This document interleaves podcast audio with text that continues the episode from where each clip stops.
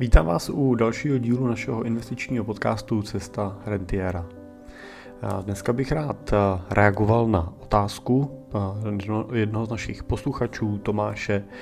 který se ptá na to, že by ho zajímalo, jaké produkty zvolit na investiční horizont 4 let, s tím, že by se jednalo, a ptá se vlastně, jestli by se jednalo o čistě dluhopisové fondy, nebo tam může být i nějaký zastoupení akcí. No a píše, že mu vlastně jde o kyblíkovou metodu a ptá se vlastně na ten prostřední kyblík, to znamená kyblík na jedné straně dynamický, na druhé straně nějaká hotovost, tak co mezi. Tak eh, díky za dotaz a podíváme se na to dneska. Moje jméno je Jiří Cimpel a jsem privátní investiční poradce a majitel společnosti Cimpel a partneři, kde Pomáháme našim klientům na jejich cestě k rentě a následně jim tu rentu taky pomáháme čerpat a užívat, tak aby jim nedošla, aby z ní vytěžili maximum samozřejmě. No tak jak je to teda v dnešní době s investicema na kratší horizont? Já si myslím, že eh, se dneska nacházíme v naprosto eh, fantastickém období. Myslím teda období eh, té poslední čtvrtiny roku 2022 kdy od začátku roku vlastně vidíme, že trhy prochází hlubokýma poklesama. Už v první polovině roku jsme vlastně přešli do báze medvědího trhu, to znamená už v první polovině roku jsme viděli o poklesy na akcích o více než 20%, aktuálně jsme přes 25% v poklesu a asi by nás nikoho nepřekvapilo, kdyby ten pokles přesáhl i hranici minus 30%, co bude dál, pak uvidíme. Proč je tohle období podle mě úžasným obdobím, jsou dvě věci. Za prvý, pokud kdokoliv z vás disponuje hotovostí, tak ji dneska může měnit za aktiva za naprosto ještě před pár ještě před pár měsíci nebo let, eh, rokem, tak eh, za naprosto eh, bezkonkurenčních podmínek valuace i těch velkých gigantů jsou dneska na mnohem přijatelnějších úrovních, někdy dokonce na velmi atraktivních úrovních pro nákupy a pro vstupy. Takže určitě to je čas pro nákupy do portfolia. No a samozřejmě je to pro všechny z nás velkou lekcí. Říká se, že zkušený investor je ten, který sám fakticky prošel jednou až dvouma krizema, protože o krizi a o poklesech si můžete číst, můžete o nich diskutovat, můžete o nich přemýšlet, můžete si je představovat, ale tu reálnou zkušenost získáte skutečně až ve chvíli, kdy takovou krizí procházíte. Samozřejmě, že trénink a příprava určitě pomůže, ale v tomto případě ten skutečný zážitek nic nenahradí. Ten pocit, když se díváte na to svoje portfolio a vidíte ten reálný pokles, vidíte skutečně ty čísla už nejenom v tom procentuálním vyjádření, protože v tom řada investorů dělá chybu, no, že přemýšlí nad tím, jak se bude cítit, když jeho investice poklesnou o 10%, 20%, 30%, tak ty procenta jsou hrozně bezemoční. Když ale přemýšlíte nad tím, že ve vašem portfoliu je 20 milionů korun a zažijete pokles o 20%, to znamená, že v tom nominálním vyjádření místo 20 milionů uvidíte 16 milionů, uvidíte ty 4 miliony mínus, tak to teprve budí reální emoce. Investoři český, korunoví, zatím letos ještě nerealizovali poklesy v hranici přes 20%, což je samozřejmě daný v tomto okamžiku primárně tím, že většinou investují v české koruně, ale za tu korunu, pokud jsou globálníma investorama, nakupují investice prostřednictvím amerického dolaru nebo eura nebo jiných měn a hlavně vůči třeba dolaru jsme viděli letos na velmi dramatický oslabení české koruny. Viděli jsme ten pohyb koruny z úrovní na hranici 22 korun, na hranice přes 25 korun za dolar, to znamená, mohli jsme vidět, že koruna o 3, korun, o 3 koruny vlastně na 1 dolar oslabila, což samozřejmě pomáhá v tom vyjádření konečným pro českého investora významně tlumit ten pokles na akciovém trhu. Znamená, pokud jsme měli pokles o 25%, ale koruna nám o 15% e, oslabila, to znamená za ty dolary, na těch dolarech, který jsme nakoupili před tím poklesem, jsme vlastně vydělali 15% v tom procentuálním vyjádření, no tak se rázem vlastně dostáváme do toho, že ten konečný pokles nebyl o 25, ale byl třeba o 10 až 15% v tom, v tom vyjádření na tom příkladu vlastně akciovým. Takže většina českých investorů má zatím ještě ty poklesy trošičku tlumený. Je samozřejmě potřeba počítat s tím, že při tom návratu trhů zpátky, při nějaký budoucí normalizaci toho trhu, tak se dá čekat, že v dlouhodobém měřítku se ten dolar zase bude někam korigovat. To znamená, kurz koruny a dolaru se zase pohne zpátky třeba na těch 22 korun. To znamená, že naopak zase v tom období růstu nám bude případně posilující koruna trošičku těch výnosů brát. Ale tohle je eh, troši, trochu vlastně výhoda té eh, cizoměnové investice, speciálně teda korunovo-dolarový, že ten dolar skutečně působí jako takový tlumič těch vysokých nebo rychlejch změn, hlavně teda směrem dolů, protože má tu vlastnost, že v krizích je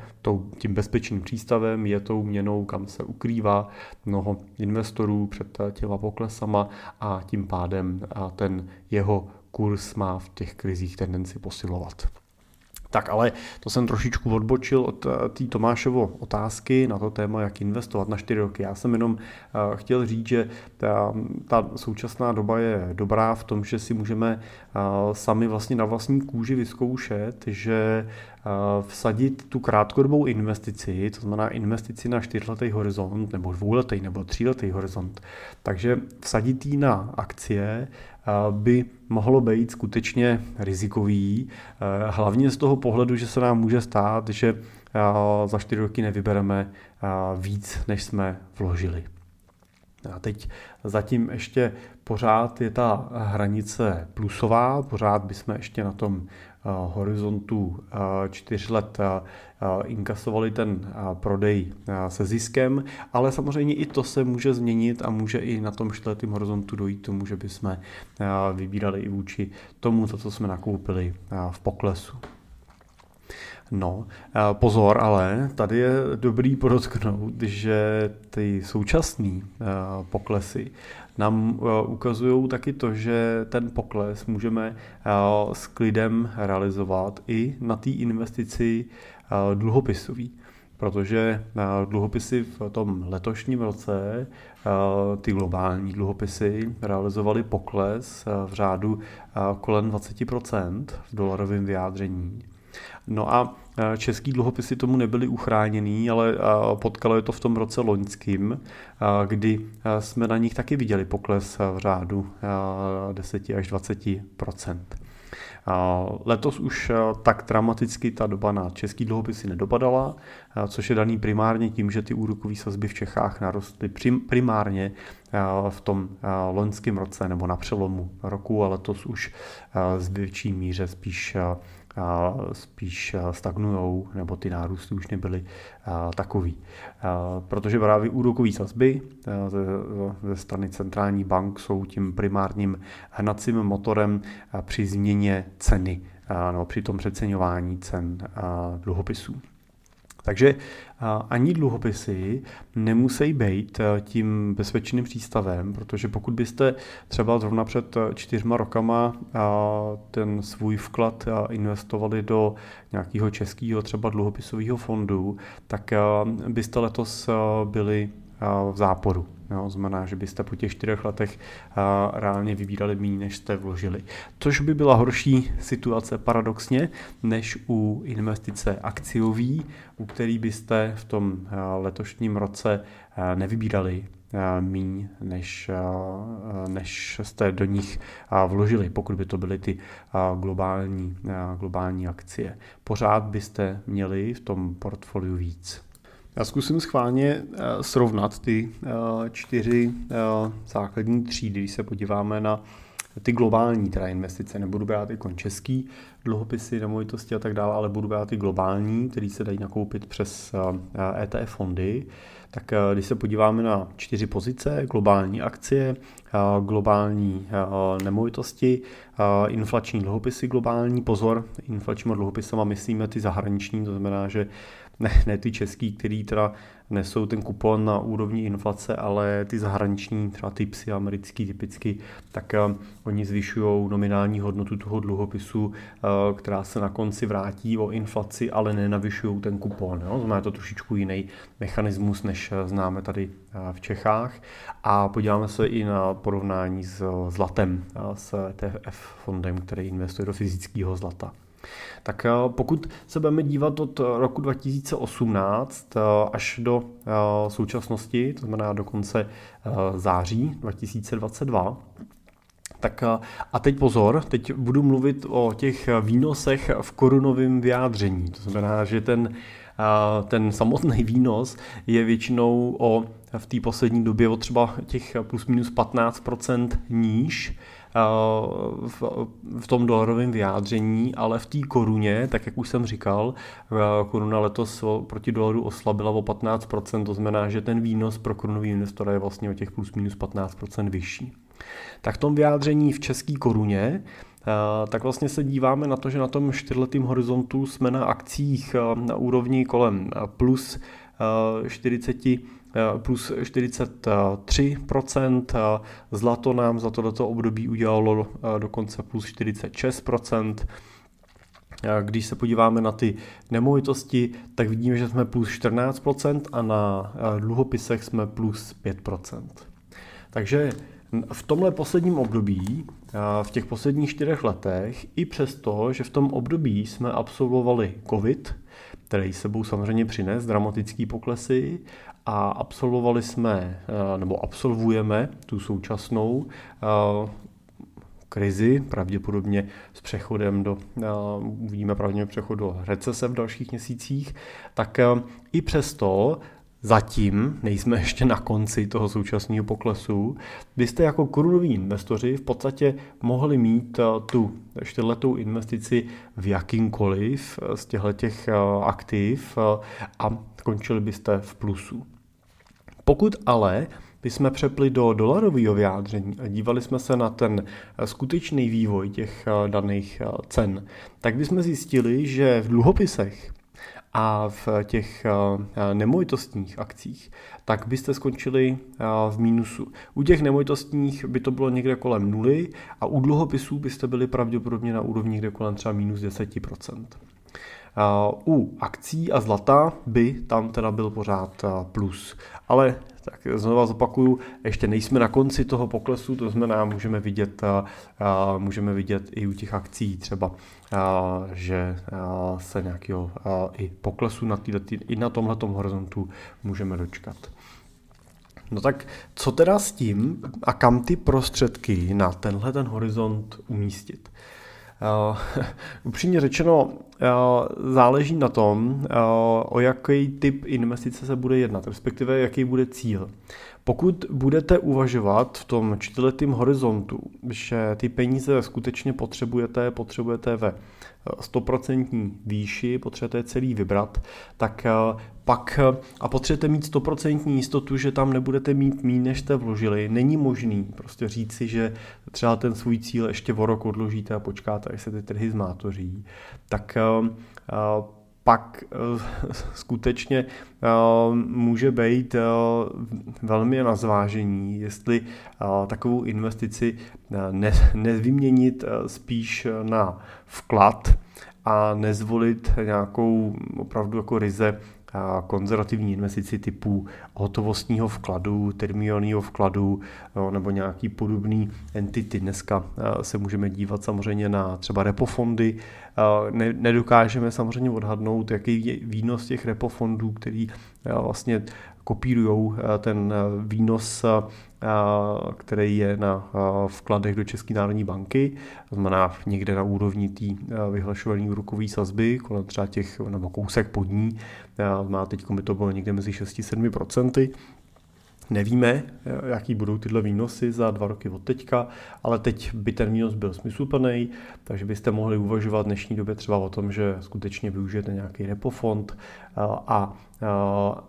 za rok, eh, za rok a půl, eh, tak jak se budou pohybovat sazby případně případně směrem dolů, což pozor, nemusí být jediný směr, kterým se budou v České republice úrokové sazby pohybovat. I u nás se skutečně můžeme dočkat toho, že úroková sazba může ještě i povyrůst, eh, protože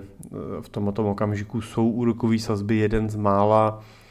reálných nástrojů, kterým v tom dlouhodobém měřítku může centrální banka ty, tu inflaci krotit. Tady v, tomhle, v této situaci už nemají příliš eh, možností, jak eh, využívat třeba devizové rezervy a tak dále. Ty, ty náboje jsou, eh, jsou z velké části vyčerpané. Takže pokud by šli v horizontu nějakého třeba roku a půl sazby dolů, tak můžete, můžete pak přejít do jiného nástroje, můžete prostě přestoupit do,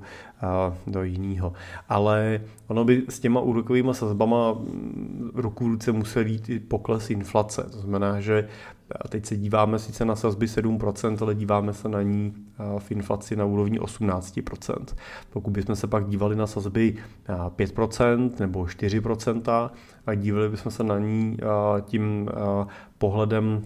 třeba inflace na úrovni 8-9%, no tak paradoxně i při tom snížení toho úrokového výnosu byste na tom byli v reálném vyjádření mnohem líp než teď, no, protože teď se při třeba těch 6% díváme na to, že jsme tím vkladem reálně ve ztrátě na úrovni 12%. Jo, jednoduše 18% inflace minus 6% výnos je 12% minus to reální zhodnocení. Pokud by byly úrokové sazby 4%, ale inflace byla 8%, tak bychom se dívali na, reálnej, na reálnou ztrátu 4%, bylo by to minus 4%, no to je samozřejmě třikrát líp, třikrát víc, než, třikrát lepší znehodnocení než, než tu současnou chvíli. Takže pozor, nedívejte se jenom na tu nominální hodnotu, vyhodnocujte hlavně tu reálnou hodnotu, ten reálný růst nebo pokles těch peněz. Můžeme samozřejmě uvažovat nad uh, tou kategorií třeba dluhopisovou, uh, uh, specificky třeba v tom segmentu, když se vám dívat na takhle jako krátký horizont, tak by bylo smysluplný uvažovat nad, nebo bych asi uvažoval primárně nad investicí korunovou, to znamená, můžete uvažovat nad nějakýma teda fondama třeba českých státních dluhopisů, kde je relativně dobrý výhled toho, že jsou ty úrokové sazby, že minimálně ten hlavní spurt už mají za sebou, že snad neuvidíme nárůst na 12% úrokových sazeb.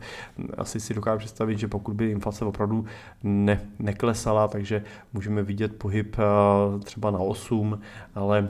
snad už to nej, nejtěžší období růstu máme za sebou. Pokud zase naopak by třeba ty úrokové sazby v dalších letech klesaly, tak eh, to by bylo pro vás eh, jako pro případního investora eh, extrémně pozitivní zpráva protože každý pokles úrokových sazeb pak znamená při přeceňování těch jednotek toho daného podílového třeba fondu, tak to znamená nárůst té hodnoty. Takže pozice asi třeba v nějakých českých státních dluhopisech v české koruně by mohla být na tenhle horizont taky nějakým způsobem asi relevantní. Takže pokud bych uvažoval, že ty peníze budu potřebovat vybrat za čtyři roky, tak pak by to byla pravděpodobně nějaká kombinace hotovosti s kombinací dluhopisů a teoreticky můžete si dovolit i v nějaký míře trošičku zaspekulovat nad tím, že akcie jsou nízko, že by v horizontu 4 let mohly být mohly být třeba významně vejš, než jsou teď, ale ta složka těch akcí v takovémhle portfoliu by měla být velmi malá, no má řekněme na úrovni 10, 20, maximálně třeba 30%, ale to už jenom pro otrlý investory s nějakou s nějakou sázkou na to, že ten pohyb bude, pokud by nebyl, takže by hod se připravili třeba o nějakou významnou část poklesu. Takže řekněme akcie na úrovni 10-20% by asi mohly v takovýhle složce být, ale bylo by to, zase bychom se bavili teda o těch globálních akcích. Eh, tak, eh, pokud ale bychom se dívali na takovýhle portfolio pohledem toho eh, kyblíkového systému, to znamená v kyblíkovém systému si říkáme, že chceme čerpat rentu, tu rentu chceme čerpat v jakýmkoliv období aby to tak bylo možné, tak si držíme část té renty v hotovosti, doporučujeme plus minus na tři roky držet eh, rentu v keši, eh, kde se dneska bavíme teda primárně o spořících účtech a termínovaných vkladech. A pak využíváme vlastně nějaký konzervativnější kyblík pro držení té dlouhodobější rezervy. Tam ji držíme na nějaký další roky, řekněme, můžete v nějakým širším rozptylu tam držet rentu na 4 až třeba 7 let, čímž se dostanete do toho, že když dojde k nějakému velkému průšvihu třeba na akcích, tak vy máte 3 roky renty v hotovosti a když budete hodně konzervativní, tak třeba 7 let renty v tom konzervativním kyblíku, takže máte rentu na 10 let v relativně konzervativních aktivech a zbytek si pak můžete dovolit investovat už relativně dynamicky. Relativně dynamicky vždycky berte v potaz váš investiční profil, to znamená, investujte to tak, aby vás to v noci nebudilo hrůzou, co se, co se zrovna děje. No a pokud bychom se dívali na tu investici v tomhle vyjádření, tak my v tomhle, v tomhle prostředním kyblíku využíváme dlouhodobě složku permanentního portfolia. Permanentní portfolio je v originále složený ze čtyř tříd aktiv po čtvrtinách, to znamená, jsou ty aktiva namíchaný rovným dílem. Je tam hotovost, jsou tam akcie, jsou tam komodity, konkrétně převážně zlato a jsou tam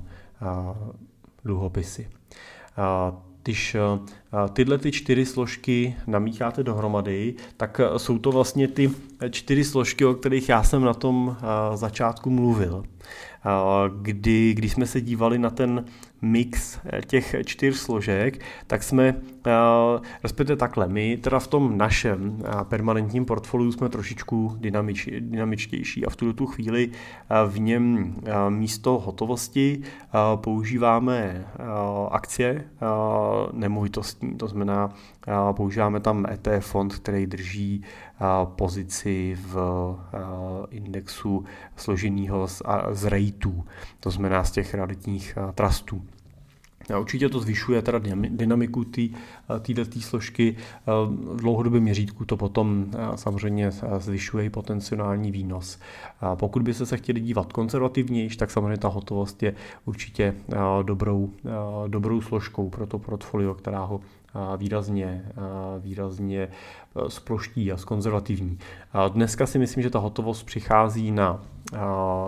do diskuze. I u, na, I u nás otvíráme tohle téma právě té úvahy toho, jestli ta složka těch nemovitostních investic, těch rejtů nebude postupně nahrazená nějakou, nějakou hotovostní alternativou, hotovostní ekvitou, ale je pravda, že prostě v těch posledních letech skutečně ta hotovost v tom portfoliu nehrála žádnou smysluplnou roli zubách ty sazby byly po celém světě záporný, tak to byla jistota nuly a to se nám držet nechtělo. Takže dneska bych klidně začal už nad tou kategorií té hotovostní equity uvažovat. Myslím si, že teda typicky pro český investora to může znamenat kombinaci toho, jestli necháte část v nějakém třeba termínovaném vkladu nebo třeba právě v tom repo fondu a ty zbylé tři složky už můžete držet v globálních akcích, to znamená nějaký třeba ETF fond na akcie, můžete držet dluhopisovou složku, kde zase můžete zvažovat, jestli to budou český dluhopisy, který dnesky v tom dnešním vyjádření začínají být smysluplný, anebo prostě chcete zase z nějakých důvodů vlastních držet to portfolio radši tou globální diverzifikací, to, na to sázíme zatím primárně my, drží toho díky tomu v cizí měně a tak dál, takže pak zase můžete využít nějaký ETF fond, třeba ty inflační globální dluhopisy a a pak je tam ta kategorie toho kovu, kde zase máte na výběr. Můžete držet ten kov fyzicky, můžete ho držet, takže si prostě koupíte nějaký slidky, a nebo ho můžete držet prostřednictvím právě zase nějakého třeba fondu, nějakého ETF fondu, který drží to fyzický za to, někde je tam ta fyzická replikace toho, toho kovu jako, jako takového. Takže je to docela zajímavá úvaha nad tím portfoliem, protože vám dává možnost toho skutečně to naalokovat buď na investiční platformě, kde si koupíte burzovně obchodované pozice, a nebo můžete vlastně tu pozici nakoupit, takže si smícháte ty, ty třeba právě burzovně obchodované fondy nebo fondové struktury e, s nějakýma vlastně fyzickýma aktivama. Jo, někdo z vás třeba máte ještě v portfoliu historicky dluhopisy třeba i fyzicky nakoupený, máte třeba český státní inflační dluhopisy. Jo, takže můžete kombinovat i takhle přímo nakoupený cený papíry s přímo nakoupenou fyzickou Eh, s fyzickým kovem a eh, domíchat si to eh, těma